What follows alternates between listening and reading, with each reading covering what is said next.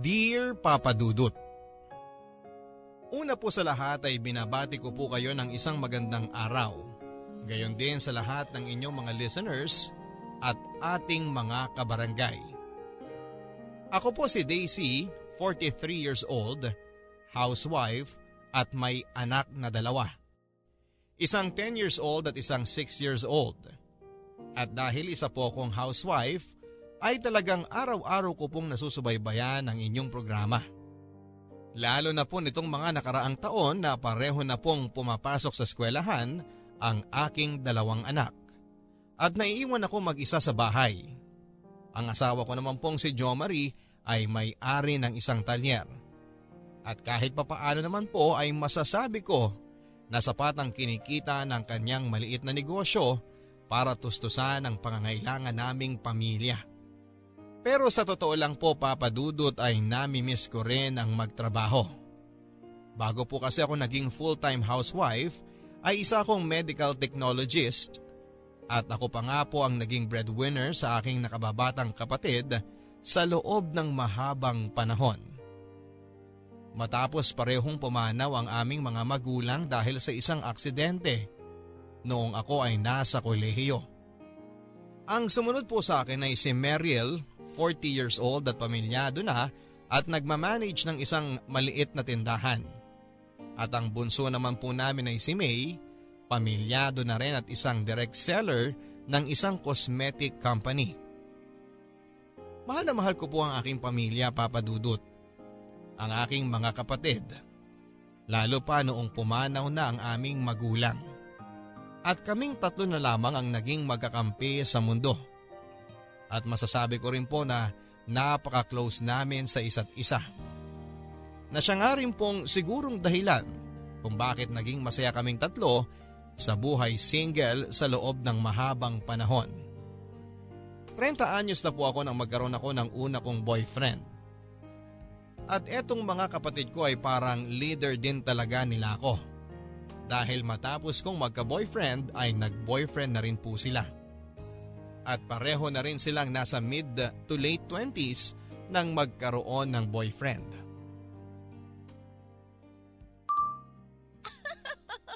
Hay nako May, nakakainis na yung mga hagikik mo dyan ha. Baka mamaya hindi namin alam eh, sinagot mo na yung si Leonard ha. Hoy, hindi pa no. Two months ko palang kilala tong tao. At saka sa totoo lang, kahit naman gustong gusto ko nang sagutin eh, hindi ko magawa dahil inaalala ko si ate. Oh, bakit naman ako nasali sa usapan? Hay nako, eh kasi nga mapamahiin ka 'di ba? Na kapag naunang magkaroon ng boyfriend o asawa yung mga nakababatang kapatid kesa sa panganay, ibig sabihin, eh tatandang dalaga yung panganay. Sa pag-aasawa lang naman ata yon. Bakit? Huwag mo sabihin sa amin na balak mo nang asawahin yung Leonard na yan, ha? Ate, ang cute niya kasi. Baka hindi na ako makakuha ng ganun kagwapo. Gusto ko maging artista, hindi yung mga magiging anak namin. Sus! Eh paano kung lahat magmana sa'yo? Eh di bokya! He! Wisit ka talaga! Uy, pero ate, may punto tong si May eh. Maski ako, nahihirapan na tuloy akong pumili ng lalaking lalandigin ko dahil baka maunahan din kita. Ang tanong, kung lalandiin mo, papatulan ka ba? Ay, tumigil ka nga! Mm, bunso ka lang ah! Ay nako, ang tataas pa ng energy nyo. Parang wala kayong mga pasok sa trabaho bukas ha. Pero hindi nga ate. Yung si Remar, parang okay naman ah. Pwede na rin. Pero parang mukhang boring naman si Remar ate. Okay lang yun. Pagpapracticean lang naman ni ate Daisy eh. Uy, grabe. Hindi ako ganun ha. Ay sus! Yung mga ganyang tingin, parang may lihim na pagtingin. Huli ka ate! Hindi, Fred ko lang yon no. So binasted mo na? Di ba? Oh, ayun naman pala eh. Ate, sagutin mo na si Remar. Ano ba bang inaalala mo? Pareho naman kami nagtatrabaho ni May. 30 anyos ka na. Tapos, mahal mo naman si Remar. O, di go! Alam ko na! Uy, anong gagawin mo sa cellphone ko? Hi, Remar! Gusto ko lang sabihin sa'yo na... May, akin na yan. Ah, kaya yung gagawin mo. Dali, May, May! Hagis mo sa akin! Ay, na! Hoy, isa ka pa!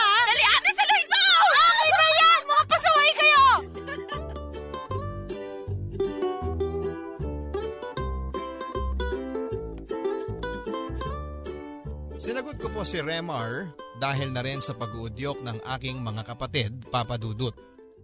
Siya po ang naging first boyfriend ko. Ngunit sa kasamaang palad ay naghiwalay din po kami matapos lamang ng ilang buwan dahil nahuli ko siya na ng bababae. Dito ko nga po naisip na mukhang totoo nga po siguro yung sinasabi nila na yung mga tahimik at mukhang mababait daw ay nasa loob ang kulo. At dahil nga sa unang boyfriend, ay sobrang naapektuhan po ako sa panloloko ni Remar. Lahat po ng insecurities ay inabot ko na. Pangit ba ako? Saan ako nagkulang? Minahal niya ba talaga ako? Pero mabuti na nga lang po at naroon ang aking dalawang kapatid. At kahit na papaano ay meron akong naging karamay sa aking pinagdaraanan. Kaya naging madali na rin sa akin ang makabangon mula sa depresyon na sinapit ko kay Remar. Pero siguro nga po ay natroma ako kay Remar papadudot. Dahil matagal-tagal din bago ako nagkaroon ng boyfriend. Meron naman po mga nanligaw sa akin pagkatapos niya. Pero naging mahirap na po sa akin ang magtiwala. Pero mga isa't kalahating taon mula nang magkahiwalay kami ni Remar ay muli po akong umibig. At eto na nga po si Jo Marie, ang aking naging asawa. Bukod po sa may itsura si Jo Marie kumpara sa lahat ng mga nanligaw sa akin ay nagustuhan ko po siguro sa kanya ay talagang magkaibang magkaiba sila ni Remar. Sa unang tingin po kasi ay mukha pang bad boy si Jo Marie. Tahimik hindi masyadong nakikihalubilo at may pagkaprangka. Pero pag kaming dalawa lang po ay sweet naman siya sa akin at mabait. Kaya naman hindi ko rin po masyadong masisi ang mga kapatid ko kung hindi nila ito masyadong gusto noong nakilala nila ito. Um, Meryl, May, kaya namin kayo inanyayahan na mag-dinner ngayon kasi may gusto kaming i-anunsyo ni Jo Marie. Ano yon ate? Kami na. Ay! Wow! Congratulations! Congratulations sa inyo, Kuya Jo Maria! Salamat. Kailan pa ate? Nung makalawa lang. Um, nasabi niyo na rin ba sa pamilya ni Kuya Jo Marie? Um, oo nabanggit naman ata niya. Hindi. Hindi ko pa sinasabi. Bakit naman hindi? Eh nasa probinsya naman sila eh. Hindi naman kami close sa mga magulang at mga kapatid ko. May kanya-kanya na kaming buhay at hindi ko rin nakikita kung ano pang silbi ng pagsasabi sa kanila. Eh buhay ko naman to at desisyon ko naman to. Hmm, ganun? Parang ang lungkot naman yata nun. Bakit malungkot? Um, ano kasi, ang ibig kong sabihin, kami kasi ni na ate, close kami.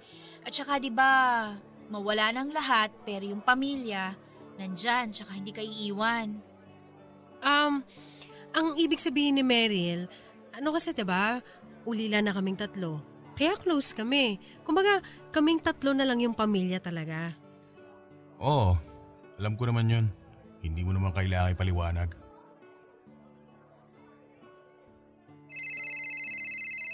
Ah, boss ko yung tumatawag. Excuse me ha, labas lang ako. Ate, medyo nakakainis siyang boyfriend mo ah. Oo nga ate, ang nega. Eh kasi naman kayo, bakit mo pa kailangan itanong yun? Napaka-awkward. Aba eh mali ko naman na ganun sila nung pamilya niya. Wala naman akong ibig sabihin dun sa tanong ko ah. Oo nga ate. At saka, parang okay lang naman dun sa boyfriend mo. Ikaw lang defensive. Ako? Defensive? Hindi kaya. Ang akin lang naman, unang beses niyo nakasama yung tao ng matagal-tagal at hindi lang hi hello, ayoko lang na matroma yung tao. Ewan ko. Pero yun na nga yun ate. Unang beses na nakasama at nakausap namin yung Jo Marie na yan, ang bigat pa. Eh anong gusto niyo mangyari? Ha? Wala. Sinasabi ko lang.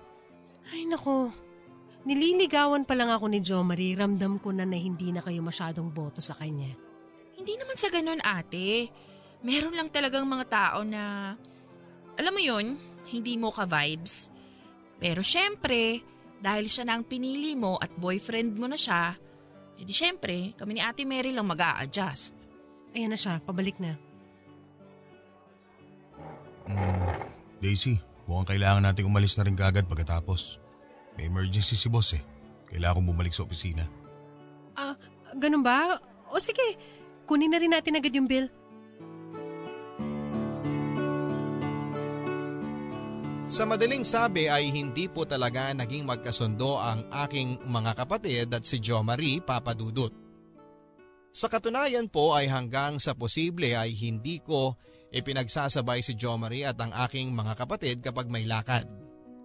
Ngunit sa tingin ko ay naging pabor din naman po ito sa kanila dahil ramdam ko na kapag isinama ko si Jo Marie sa mga reunion o lakad ng mga kamag-anak ay tipid makipag-usap at makisalamuha sa amin ang mga kapatid ko. At si Jo Marie din naman po ay hindi rin nagugustuhan na isinasama ko siya sa mga lakad namin ng mga kamag-anak ko. Kaya nang tumagal po ay talagang hiwalay na po ang mga lakad namin ng mga kapatid ko at mga lakad namin ni Jo Marie. Na naging medyo stressful po para sa akin dahil parang hinahati ko rin ang aking oras at ang aking pagkatao. Pero sa totoo lang po papadudot ay kapag kasama ko ang mga kapatid ko ay pakaramdam ko na mas malaya at kampante ako sa mga kilos ko. Hindi ko po alam kung dahil lang sa habit at dahil sila na kasi ang aking comfort zone kaya mas totoo ako kapag sila ang kasama ko. Kapag si Jo Marie po kasi ang kasama at kadate ko ay ako naman ang parating nagpaparaya. Bukod pa dyan ay medyo pamarya klara po kasi ako kapag si Jo Marie ang kasama ko. Samantalang kapag mga kapatid ko ang kasama ko ay pwede akong tumawa ng malakas at kumilos ng magaspang. Hindi naman po sa pinagbabawalan ako ni Jo Marie at kinokontrol ang pagkilos ko papadudot. Pero sa tuwing nagpapakita po kasi ako ng kilos na magaslaw, ay tinitingnan niya ako na parang kahiya-hiya yung kinikilos ko. Kaya naman sinanay ko na lamang ang sarili ko na maging pinong kumilos kapag si Jo Marie ang kasama ko. Halos lahat po ng desisyon sa relasyon namin ni Jo Marie ay siya ang nasusunod. Mula sa restaurant na kakainan namin, sa sining panunuorin, sa oras at araw ng date namin ay halos siya lahat ang nasusunod. At sa mga pagkakataon na ako ang nasusunod ay pakaramdam kong humahanap talaga siya ng butas o dahilan para isumbat niya sa akin na nasayang ang oras at pera namin dahil sa maling desisyon ko. At pati na rin po sa paggamit ng proteksyon ay si Jo Marie pa rin ang nasusunod. Para maiwasan na mabuntis ako ng hindi planado ay noong una ay sinasabihan ko si Jo Marie na gumamit kami ng proteksyon. Pero ayaw niya. At ang isinusumbat pa niya sa akin ay wala daw ba akong tiwala sa kanya na malinis siya at walang sakit kaya gusto ko ng proteksyon. At kahit nasabihin ko pa sa kanya na hindi naman yun ang isyo ko. Kung hindi ay yung aksidenteng pagkakabuntis ay hindi niya ito pinakikinggan. Nagtatampo pa siya sa akin. Kaya pumapayag na rin po ako na hindi kami magproteksyon. At tulad nga po ng kinakatakutan ko ay nabuntis po ako papadudot.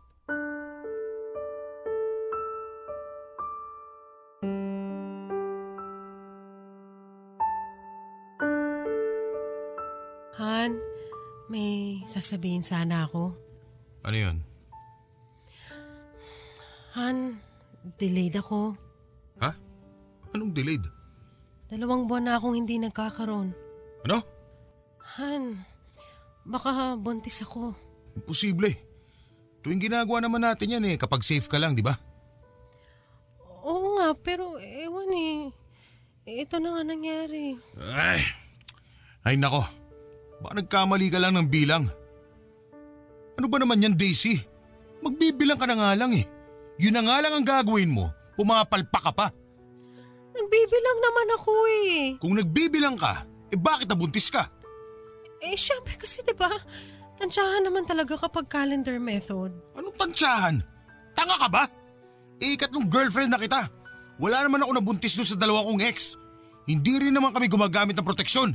Ibig sabihin, ikaw yung may mali. Ikaw yung hindi marunong magbilang. Tama ang bilang ko! Pipilit mo pa eh. Eh yan ang nga bunga ng pagkakamali mo. oh. Kasi naman, Jo Marie, sabi ko naman sa'yo na magproteksyon tayo, ayaw mo. So ako pa? Ako pa masama? Ako pa mali?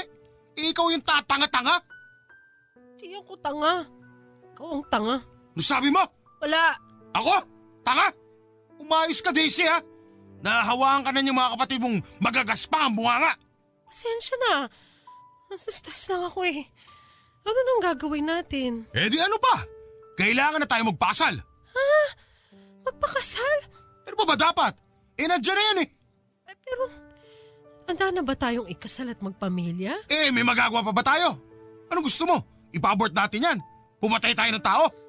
Eh, hindi. Eh yun naman pala eh. Buwisit na buhay to. oh.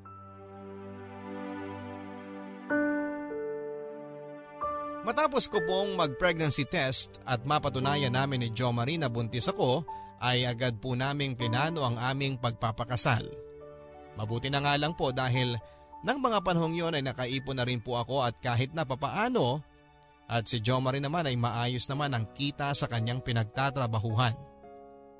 Pero sa totoo lang po ay isa rin yon sa mga isinumbat sa akin ni Jo Marie Papadudut. Yung pinag-ipunan niya kasi ng matagal para sana magtayo ng sarili naming talyer at negosyo ay napunta na tuloy sa aming pagpapakasal at paghahanda sa pamilya.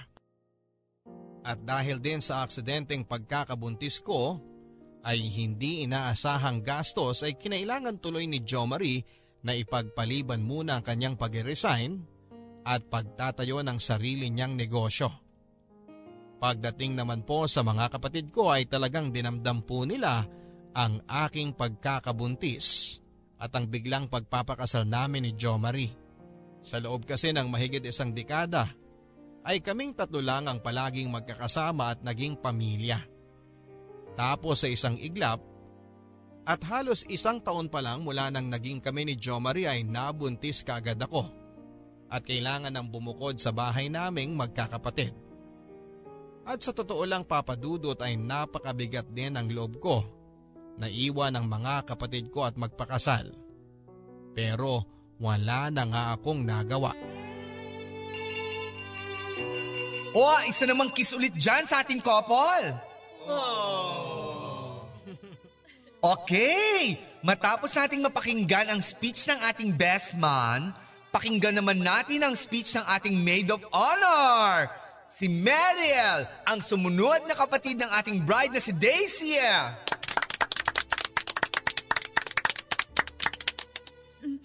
I'm sorry ah. Sobrang emotional lang talaga ako ngayon. Ay, ganun? Grabe namang iyak yan. Panglamay. Labag ata sa loob mo ang kasal na to, friend, ha? Si May na lang muna. Okay, sige, unahin na natin si May, ang bunsong kapatid ni Daisy habang nagpapakalma tong si Mariel.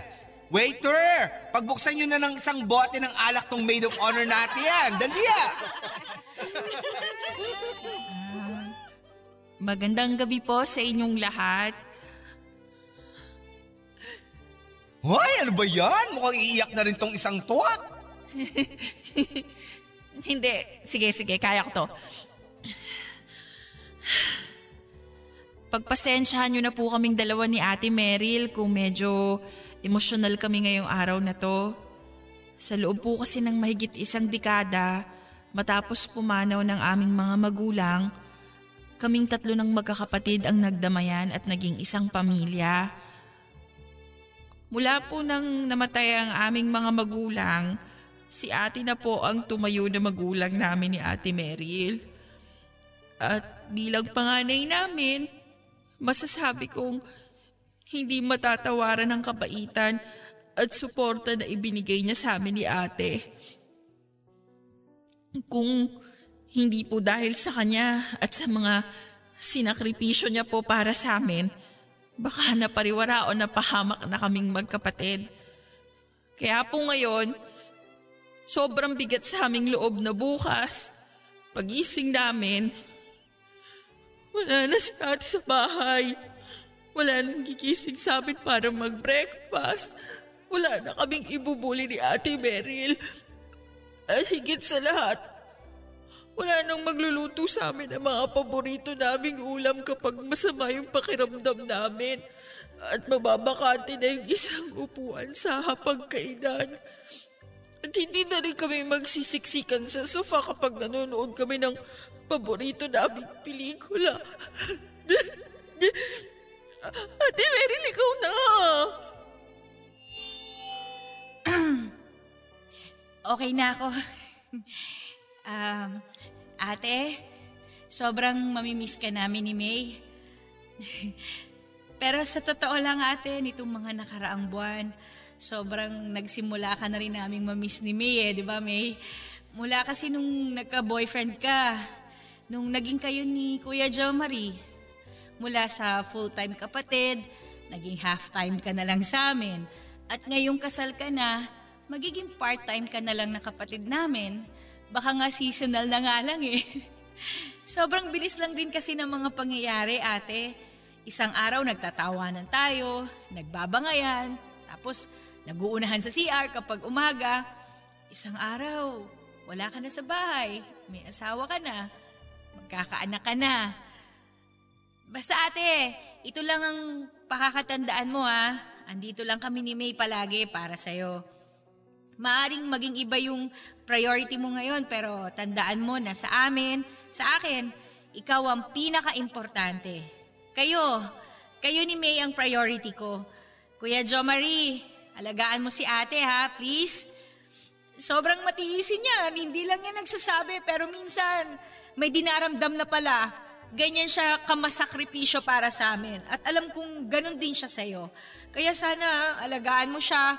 Huwag mo siyang sasaktan. Please, kuya. Okay, maraming salamat Mariel, May. Parang may pinaguhugutan ha? oh, Jo Maria, narinig mo naman ang request ng kapatid ng ating bride. Ingatan mo raw ang ate nila ha? Teka, seryoso na ang mukha ni Groom? Syokot ako ah! Commercial break na nga tayo. Sana ba yung ating wedding singer? Hanggang dito ba naman, Daisy? Mag-aaganyan ng mga kapatid mo? Ha? May masama ba silang sinabi? Napakalit talaga ng utak mo. Pinapahiya na tayo, hindi mo pa alam. At saka ano ba naman yung host na kinuha mo? Napakabakya at bastos ang bunganga. Nakakaya sa mga ninong at ninang natin.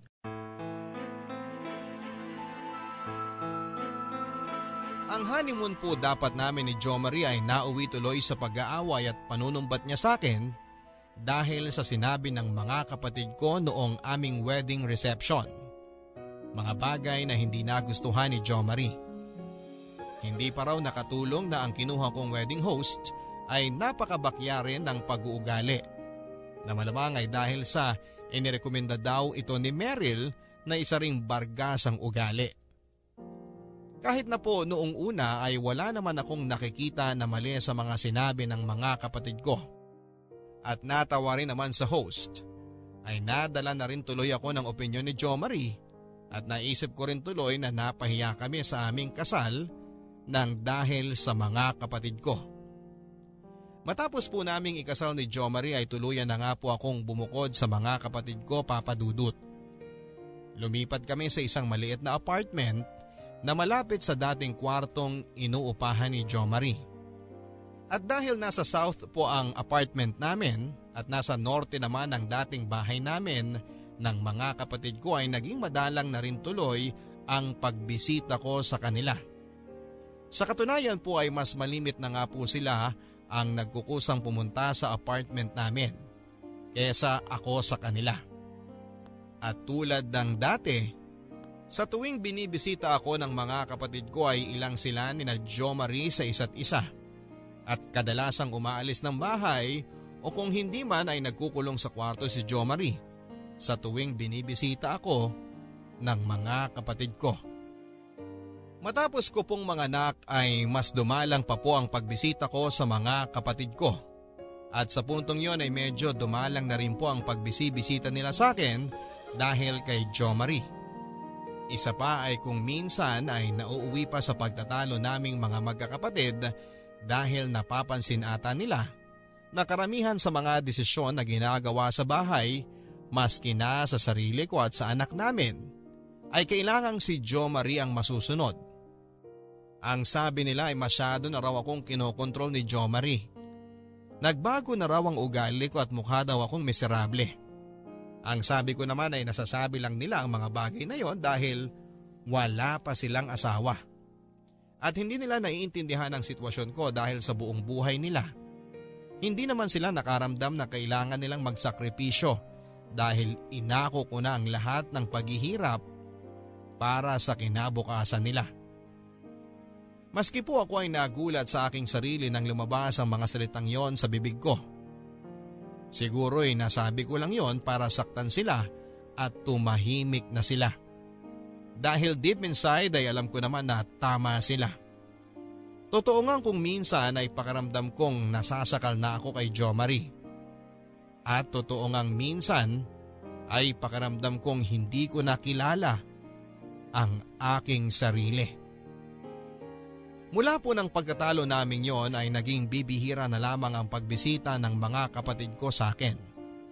At ramdam ko na unti-unti na rin silang naging cold sa akin. At hindi nga tumagal na sa halip na bumisita ay tumatawag na lang sila at nangungumusta.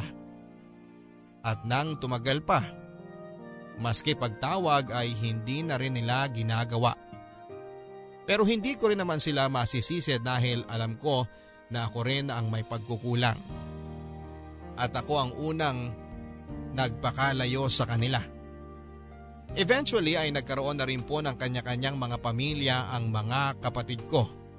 At nang mangyari yon ay talagang mas dumalang na ang pagkikita at pag-uusap naming tatlo. Hanggang sa isang araw ay nagulat na lamang ako nang tumawag sa akin si Meryl. Ibinalita na Naloko silang mag-asawa ng isang kaibigan at hiyang-hiya na nanghihiram ng pera.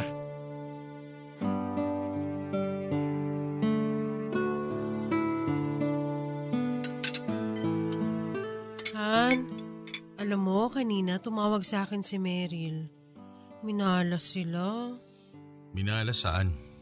Doon sa negosyo nila, di ba nagtayo sila ng lending? Oh, May nangutang sa kanila ng 500,000. Tapos nung sinisingil na nila, hindi na nila mahagilap. Eh sila naman, tiwala. Kasi dati nanghiram na yun ng 200,000 para sa negosyo. Nakabayad naman agad. Aktibo sa simbahan. Maayos kausap, mabait. Tapos nung 500k na, matapos magbayad ng unang hulog, nawala nang bigla. Nagtago na. Eh yan ang napapala nila. Alam naman nilang bawal yung pinasok nilang 5656 ginawa pa nila. Nakuha nilang hinahanap nila. Tiwala kasi dahil kaibigan naman ng asawa ni Meryl yung tao. Eh, yun na nga, niloko pa rin sila. Han, eh, kaya nga rin tumawag sa akin si Meryl kahapon. Nangihiram kasi siya kahit mga 30 mil lang daw. Maitawid lang nila tong buwan na to. Bayaran na rin daw ng tuition ng mga bata eh. Si May kasi 10 mil lang ang pwedeng ipaluwal dahil may mga gastusin din.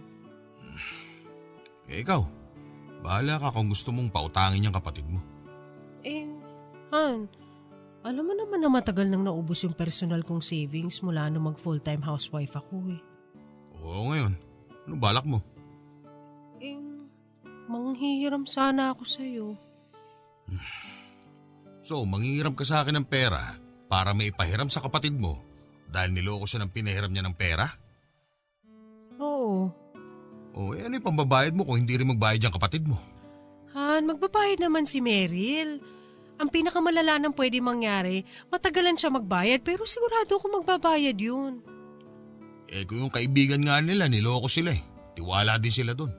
Eh kaibigan lang naman yun eh. Si Meryl kapatid ko yun. Daisy, pagdating sa pera, wala kang dapat na pinagkakatiwalaan. At saka yung mga kapatid mo lang naman yan ah.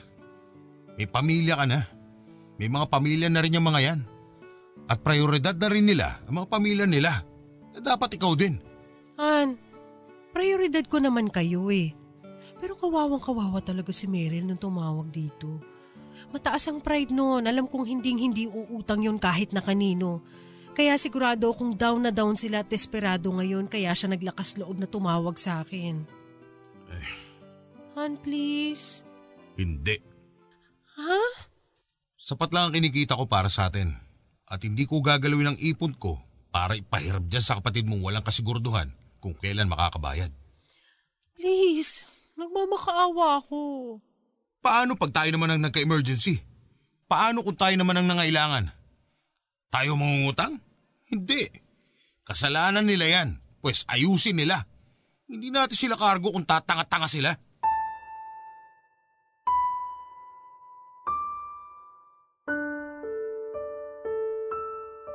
Dahil hindi po pumayag si Jo Marie at dahil wala rin naman po akong pagkukunan ng pera, ay hindi ko po pinautang si Meryl Papadudut. Ang malaking pagkakamali ko rin po ay matapos kasi ng pag-uusap namin ni Meryl ay pinangakuan ko siya na pahihiramin ko siya. Kaya nang tumawag ako sa kanya para sabihin hindi ko siya mapapahiram ay kinailangan ko pang magsunungalin at gumawa ng kwento at dahilan kung bakit kapos kami sa pera. Na sa tingin ko ay natunugan ni Meryl na nagsisinungalin lamang ako. At matapos nga po ng insidenteng yon ay naramdaman ko na na mas lalo pang lumayo ang loob sa akin ni Meryl. Pero sa puntong yon ay tingin ko po ay medyo na brainwash na rin po ako ni Jo Marie. Magaling po siyang magpaliwanag at magdahilan sa mga desisyon at pananaw niya na sa unang tingin ay masyadong makasarili o marahas. Oo nga naman at illegal kasi ang pautangang negosyo ni na Meryl. Oo nga naman at hindi namin kargo kung sakaling maranasan nila ang masamang epekto ng mga maling desisyon nila ng asawa niya. Sa sobrang galing na magpaliwanag at magdahilan ni Jo Marie, ay trinato ko sina Meryl at May na parang mga individual na mga tao na responsable sa lahat ng mga desisyon nila sa buhay. Maaring tama naman po si Jo Marie sa kanyang mga paniniwala at pagdadahilan sa buhay. Pero nakalimutan ko po ang isang mahalagang bagay kay Jo Marie. Si Jo Marie po ay isang tao na galit sa kanyang mga kapatid at walang pagpapahalaga sa kanyang pamilya. At sa kasamaang palad ay naimpluwensyahan niya ako sa mga bagay na ito. Nakalimutan ko na mababait na tao at mahal ko ang mga kapatid ko. Ngunit tila pinaglaruan po kami ng tadhana papadudot. Mga isang taon matapos nalagay sa pinansyal na krisis si Meryl ay kami naman ni Jo Marie ang nalagay sa alanganin.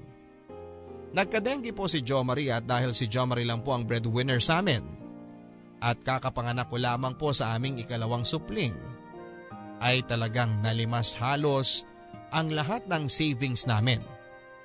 At dahil na rin po sa guilt na naramdaman ko nang hindi ko pinahiram si Meryl ay hindi tuloy ako makalapit sa kanila para humingi ng tulong.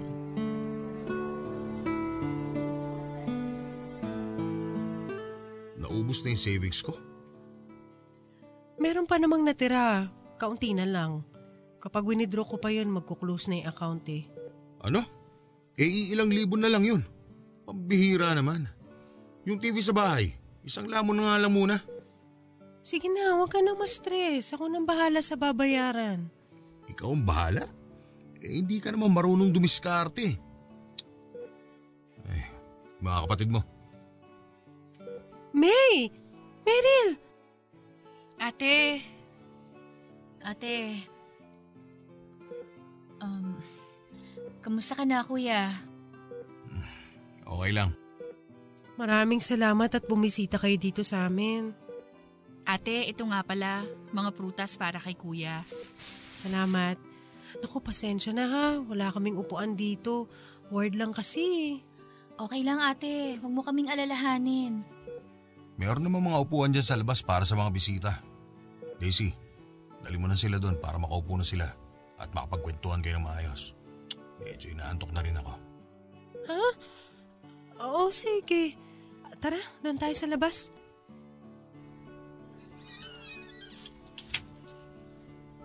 Ate, bakit hindi mo naman sinabi sa amin na nadengge pala si Kuya Joe Marie? Eh, hindi ko na naisip kasi syempre, may mga pamilya na kayo. Busy na kayo. Ate, ano ka ba? Parang hindi tayo magkakapatid ah. Siyempre, pag may problema, damayan pa rin tayo. Salamat. Salamat sa pagpunta. Ate, hindi ko alam kung sobrang tagal lang ba natin na hindi nagkita. Pero parang ampayat mo na at nangangalumata ka. Okay ka pa ba? Yung mga pamangkin namin, kumusta? Ah, oo. Stress nga ako nitong nakaraang mga linggo dahil na nga sa pagkakasakit ni Jo Marie. Okay naman yung mga bata. Nasa lola muna nila sila para mabantayan. Sa Laguna? Eh, wala rin naman kasi magbabantay sa kanila dito eh. Halos dito na ako nakatira sa ospital nito mga nakaraang dalawang linggo. Hindi naman sila pwede dito sa ospital. Eh bakit hindi na lang kayo kumuha ng yaya na pansamantala? Naku, gastos pa yun eh. Ang laki na nga ng babayaran namin dito. O ito ate, konting tulong ko to sa inyo. Eto rin ate, sana makatulong. Thank you. Maraming salamat dito. Kung kulang pa ate, sabihin mo lang ha. Sobrang nahihiya ako sa inyo. Ate, eh sino pa bang magtutulungan kundi tayong tatlo lang din?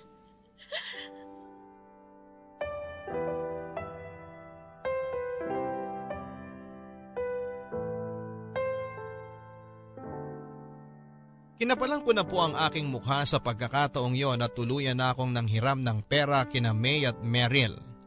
At agad naman po nila akong pinahiram. Walang tanong-tanong. At dahil sa kabutiang loob nila ay matiwasay ko pong nailabas sa ospital si Jo Marie at sumapat pa ang natirang pera para makarecover kami sa loob ng isang buwan habang tuluyang nagpapalakas si Jo Marie sa bahay. Hindi po agad nalaman ni Jo Marie na pinahiram ako ng pera ng aking mga kapatid. Pagkabigay po kasi nila sa akin ng pera ay agad kong binayaran ang aming mga bills sa ospital. Masaya ko pong binalita kay Jo Marie ang pagpapautang sa amin ng mga kapatid ko.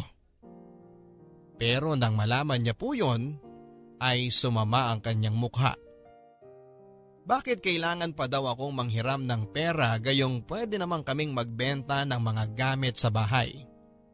Pero nang sinabi ko po sa kanya ang halaga ng mga bills at mga naipong bayarin sa bahay, ay tumahimik na lang din po si Jo Marie. Alam niya rin na kahit na ibenta po namin ang lahat ng gamit namin, ay kulang pa rin yon sa aming mga babayaran at gagastusin. Alam kong medyo tumama sa pride ni Jo Marie ang pagpapahiram sa amin ng pera ng mga kapatid ko. Kaya naman ang makarecover po siya ay wala pong sinayang na oras si Jo Marie at dumiskarte para agad naming mabayaran ang mga utang namin. Sa totoo lang po papadudot kahit naman po kasi ganon ang ugali ni Jo Marie ay ang talent niya po talaga sa pagdiskarte sa buhay. Maliban po sa pagkakadengge ni Jo Marie ay never ko pong naramdaman na naghirap kami. Kahit pa full-time akong housewife. Oo nga't may mga buwan na mahina ang kita niya sa talyer at nagkakaubos-ubos din ang savings namin. Pero never ko po at ng mga anak namin na na-experience ang hindi makakain ng tatlong beses sa isang araw. Matapos din po ng pangyayaring yon ay pansamantalang naging close kaming muli ng aking mga kapatid papadudot. Kung dati halos nagkukumustahan lang kami kapag may okasyon, pagkatapos ng insidenteng yon ay naging mayat maya muli ang kumustahan naming magkakapatid. Matapos ng ilang taon ay naramdaman kong muli na close kami ng mga kapatid ko. At doon ko na-realize na sobrang namiss ko na rin pala sila. Dahil naging madalas na rin po ang komunikasyon naming magkakapatid ay na-update na rin po ako sa mga naging buhay nila. Nalaman ko na bagamat hindi maiiwasan ang kadalasang problema sa pera, ay kahit papaano ay nababawi ito ng magaganda at masasayang relasyon nila sa kanilang mga asawa. At nalaman ko rin po na yung inabot sa akin ni May na ipinautang ay nanggaling papala sa biyanan niya. Sa puntong yon ay magkahalong hiya, inggit at kalungkutan ang naramdaman ko. Hiya dahil nang sila ang nangangailangan ay hindi ko sila natulungan. Inggit dahil hindi ko kaklose sa mga biyanan at ang pamilya ni Jo Marie. At kalungkutan dahil na-realize ko na matagal na pala akong hindi masaya kay Jo Marie. Pero sa kabila ng mga katotohanan yan, ay wala rin naman akong magagawa. Alam ko na never kaming magiging singsaya ni Jo Marie tulad ng mga kapatid ko at sa mga asawa nila. Dahil mababa ang pagtingin sa akin ni Jo Marie. Sa totoo lang po papadudot matapos ng nangyari kay Meryl ay naisip ko nang magtrabaho muli para magkaroon na ako ng sarili kong pera. Pero pinagbawalan ako ni Jo Marie. Ang sabi niya bakit pa raw ako magtatrabaho, gayong kaya naman niya kaming buhayin. Alangan naman daw na iasa ko ang pagpapalaki sa mga bata sa katulong.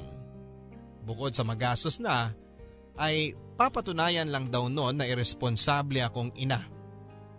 Ang lugar ko raw ay sa bahay at wala ng iba. Ngunit dumating na naman ang pagkakataon na kinakailangan ako ng mga kapatid ko papadudot. Noong nakaraang buwan ay nahagip ang anak ni May ng isang pribadong sasakyan. At dahil walang CCTV sa lugar ng pinangyarihan ay hindi rin nahuli ang driver ng sasakyan. Naging kritikal ang lagay ng bata papadudot. Marami ang dugo ang nawala. At dahil sa kasilanan ng naging kondisyon ay namroblema muli sila sa bayarin sa ospital.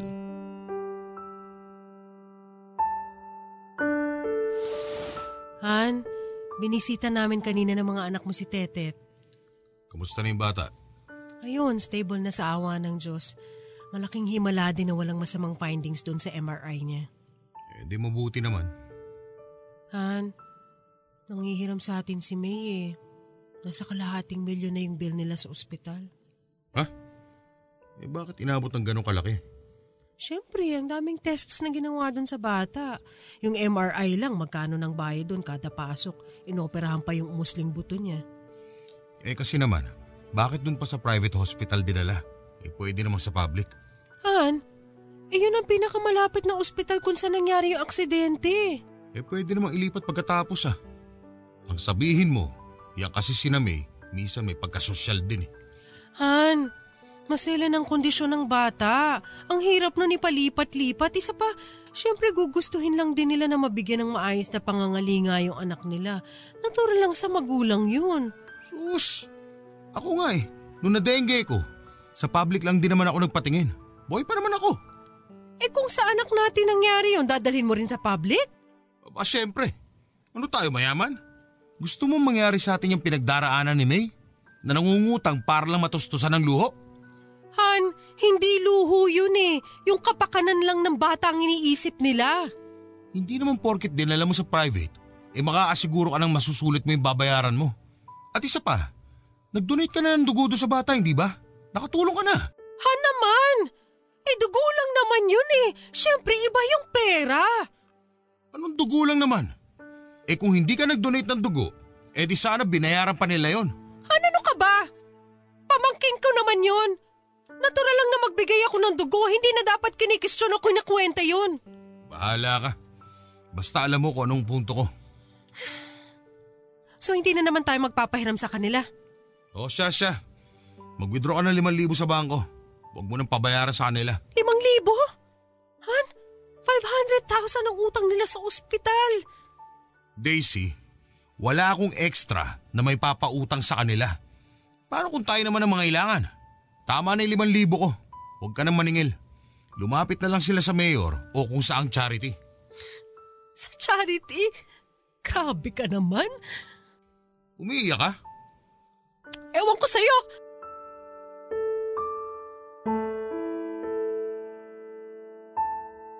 Hindi po natinag si Jo Marie Papadudut. Talagang hindi siya nagpautang kay May at talagang limang libo lang ang nilabas niyang tulong para sa pamangking ko. Pero wala naman po akong magawa.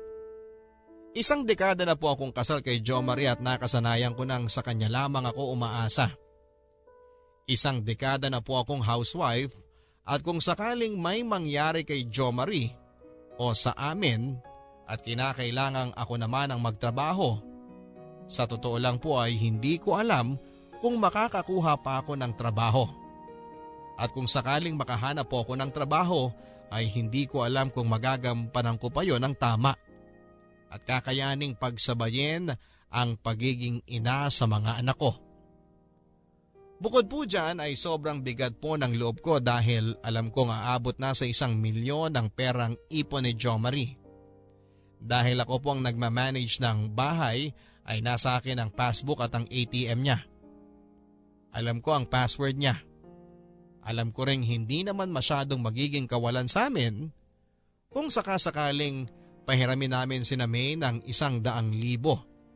Kahit pa nga dalawang daang libo sa tingin ko ay kakayanin. Pero hindi po pumayag si Jo Marie Papadudut. At ano nga naman ba ang karapatan ko? Pera naman niya yon at asawa lang naman niya ako.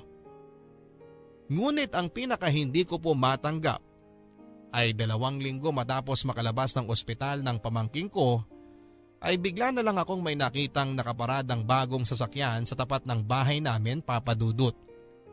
Bumili ng kotse si Jo Marie at nang tinignan ko ang account niya ay kumpirmado nga na nabawasan ito. Cash niya pa itong binili. At sa panlulumo ko ay nawala na rin ako ng lakas na kumprontahin siya. Hiyang-hiya po ako kay May. Sa Diyos, sa aking sarili. Ang inisip ko na lamang po ay hindi naman siguro malalaman ni May na bumili kami ng kotse. Pero sa pagbibiro ng tadhana ay gano'n na nga po ang nangyari.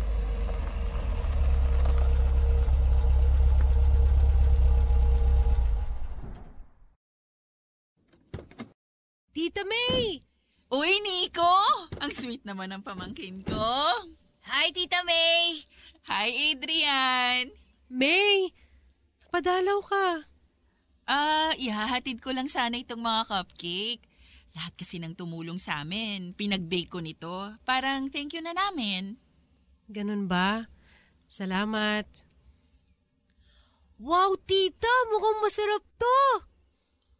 Ang ganda ng kotse nyo ah. Bago? Ah, ano? Yes, Tita! Ang ganda nga sa loob eh. Ang luwag. Ang lambot ng upuan. Mukhang bagong-bago pa. Ah, wala yan. Hulugan pa yan. Hindi pa namin tapos bayaran. Hindi. Fully paid na yung sasakyan. Ha? G- ganun ba? Alam mo namang hindi ako naniniwala sa hulugan eh. Ang sa akin, kapag wala ka pang pera at wala namang kasiguraduhan, bakit ka pa bibili? Bumili ka lang kapag may pera ka. Ah, ano May? Kumusta na si Tetet? Okay naman. Tara, doon tayo sa loob ng bahay. Ah, hindi na ate. Talagang idinaan ko lang yung mga cupcake. Sige, mauna na ako. May! May, teka! Bakit ate? May, ano? Ate, wag mo nang pahirapan ang sarili mo. Huwag ka na mag-explain. Pera nyo naman yan eh. Ah eh, pera pala ng asawa mo. Kaya malaya siyang gawin kahit anong gusto niya. May, hindi ko alam na bibili siya ng kotse. Ate, wag na tayo maglokohan. Alam nating pareho na kahit na alam mo, eh wala ka rin namang magagawa.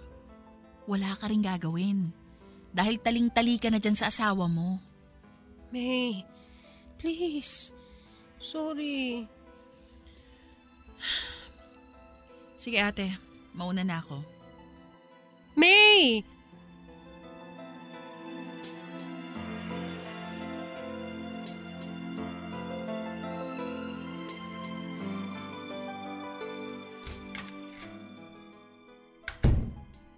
Boys, dun muna kayo sa kwarto nyo.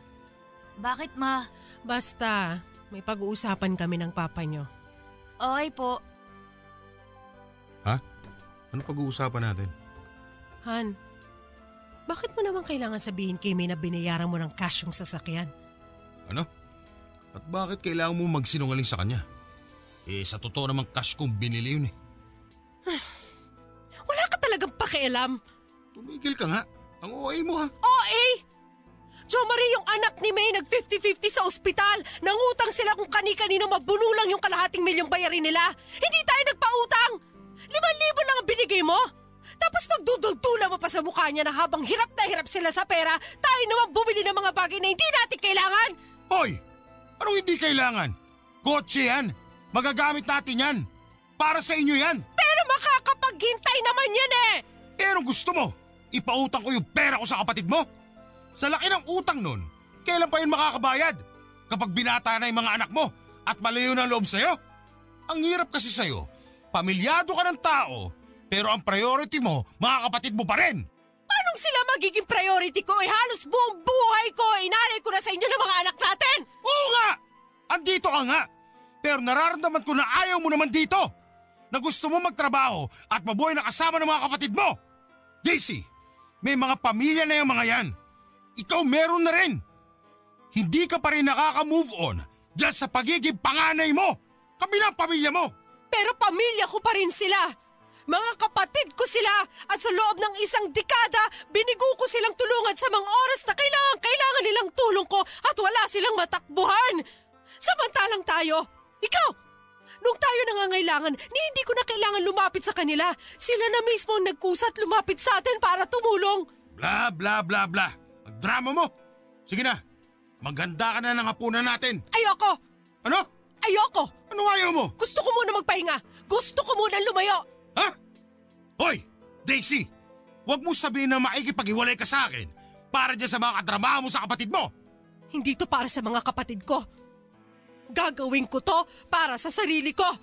Hoy! Daisy! Bumalik ka dito! Huwag kang bastos!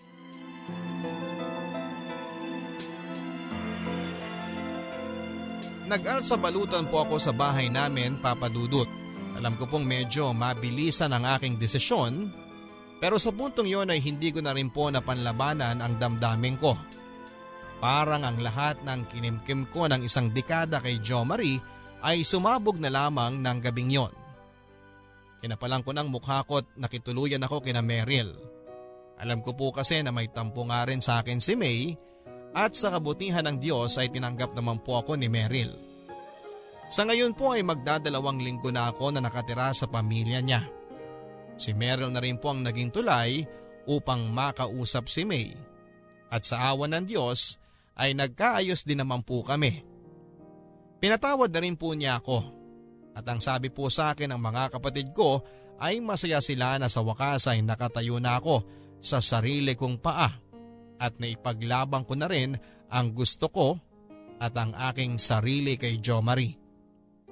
Mula po nang ako ay umalis ay araw-araw kong tinatawagan ng mga anak ko para maramdaman nila na wala silang kasalanan. At para rin mabawasan ang pakiramdam nila na iniwan ko sila. Ipinangako ko sa kanila na babalik ako. Kailangan ko lang magpagaling ng aking puso. Hindi ko pa rin po nakakausap si Jo Marie mula nang umalis ako sa bahay. At ayon po sa huling pag-uusap namin ng mga anak ko, ay pinagsabihan na rin daw sila ng papa nila na huwag na akong kausapin hanggat hindi ako bumabalik sa bahay. Papadudot, may bahagi sa akin na nakahinga ng maluwag matapos akong mag-alsa balutan sa bahay. Pero napakalaking bahagi din po sa akin ang natatakot na panindigan itong desisyon ko dahil na rin sa mga anak ko. Natanggap ko na po sa aking sarili na mahihirapan po ako na makipagkasundong muli kay Jo Marie hanggat hindi siya nagbabago. Pero sa pagkakakilala ko po kay Jo Marie ay alam kong malabo na itong lumambot sa akin. At makita nakapantay niya lamang ako na hindi lang ako asawa niya. Tao din ako na kailangan niyang irespeto. Ang inyong kapuso at kabarangay forever na hati ang puso, Daisy.